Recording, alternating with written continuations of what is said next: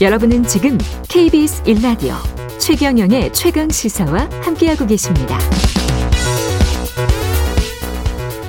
정부가 7월부터 적용되는 새로운 거리두기 체계를 발표하면서 요즘 7월에 만나자 약속 잡는 분들 적지 않습니다. 하지만 최근 며칠 사이 신규 확진자 수 600명대, 오늘 확진자도 634명이네요. 국내에서도 델타 변이가 확산되고 있습니다. 거리두기 완화를 이렇게 그냥 가도 되는 건지 변이 바이러스의 위험은 어느 정도인지 가천대학교 예방의학과 정재인 교수 연결돼 있습니다. 안녕하세요, 교수님. 네, 안녕하세요. 예. 요 며칠 지금 한 600명대 확진자인데요. 어떻게 보십니까? 지금 상황은? 네, 지금 현재 우리나라 상황을 보면요. 확산세를 늘리라는 힘과 줄이라는 힘이 균형을 이루고 있다고 보시면 되고요. 예. 확산세를 늘리라는 힘은 변이 바이러스가 유입이 되거나 사회적 거리두기 완화 신호가 나오고 방역이 느슨해지는 것이고요. 예. 감소시키려는 힘은 백신 접종으로 면역 수준이 올라가는 상황인데 예. 현재는 균형을 이루고 있다고 보시면 되고요. 예. 이 균형추가 한쪽으로 쏠리게 되면 확산세가 늘거나 잡힐 수가 있는 것이죠. 예. 그래서 지금은 굉장히 아슬아슬 한 상황이라고 볼 수 있습니다. 우리가 할 수 있는 거는 계속 뭐 마스크 쓰고 그다음에 백신 맞고 이거죠. 네, 궁극적으로 방역을 유지하시면서 백신 음. 접종을 이어나가는 게 유일한 대안이라고 볼 수 있습니다. 예. 이게 근데 변이 바이러스가 걱정인데 영국 같은 경우는 신규 감염의 99%가 변이 바이러스입니까? 네, 지금 델타 변이라고 부르는 새로운 변이 바이러스가 전 세계적으로 급격히 확산하고 있는데요. 예. 말씀하신 것처럼 이미 영국은 델타 변이에 의한 새로운 유행이 발생하고 있고요. 예. 하루 확진자가 만 명대에 다시 도달을 했습니다. 그래서 지난 몇 달 사이에 가장 높은 수준인데요. 미국의 경우에도 전체 확진자 중에 지금 20% 정도가 델타 변이로 나오고 있는데 예. 2주 단위로 통계를 낼 때마다 그 비율이 두 배씩 증가하고 있습니다. 그래서 예.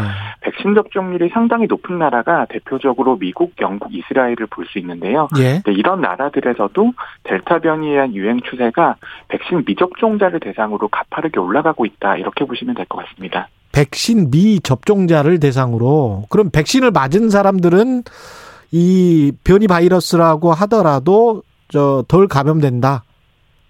네, 변이 바이러스가 유행을 하면은 총 예. 세 가지 측면을 보셔야 되는데요. 음. 이제 감염 확산 속도가 높아지는지를 보셔야 되고 예. 중환자가 늘어날 수 있는지를 보셔야 되고 마지막으로 백신의 효과가 떨어지는지를 봐야 됩니다. 예. 그런데 영국에서 가장 최근에 데이터가 나왔는데요.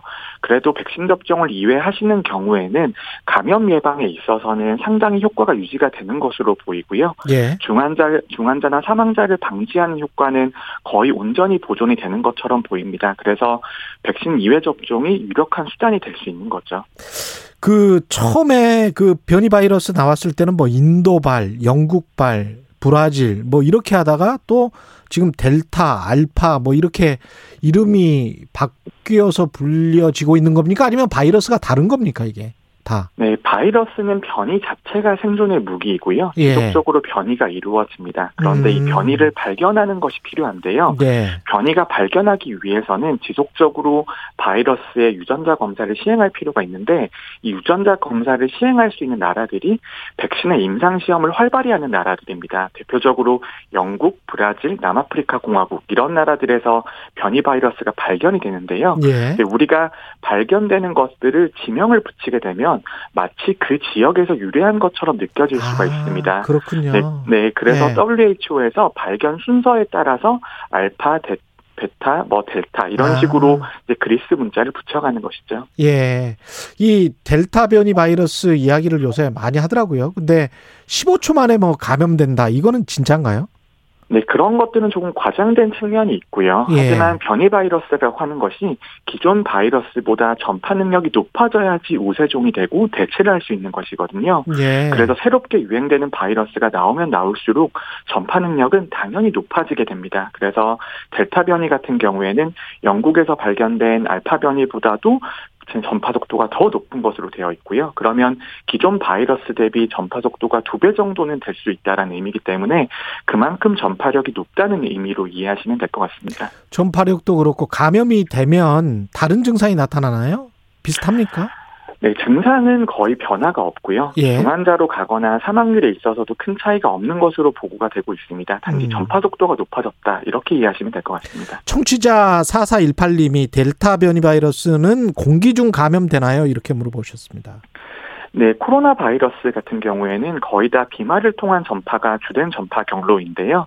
네, 바이러스에 대한 연구가 지속이 되면서 기존의 바이러스도 공기 전파 가능성이 시사가 되어 있습니다.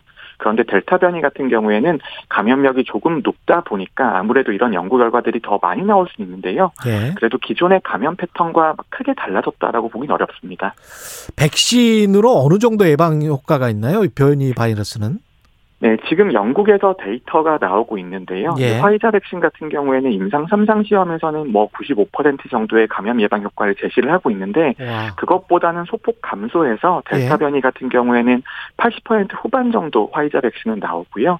아스트라제네카 백신 같은 경우에는 감염 예방 효과가 기존에 70% 정도대로 알려져 있는데 예. 50% 후반에서 60% 초반 정도로 조금 낮아져 있는 상태입니다. 음. 하지만 그것보다 더 중요한 게 백신 접종하셨을 때 중환자나 사망하지 않으시는 것들이 정말 중요하거든요. 예. 근데 그런 효과는 2회 접종하셨을 때 90% 이상으로 지속적으로 나오고 있습니다. 아, 그렇군요. 그러니까 중증으로 가는 확률은 훨씬 적어졌다는 거네요. 예. 네, 중증으로 가는 것들은 기존 바이러스와 큰 변화가 없는 데다가 예. 백신 효과가 그대로 유지되고 있다. 이렇게 보시면 될 것 같습니다. 얀센 백신 같은 경우는 어떤 데이터가 있습니까? 관련해서?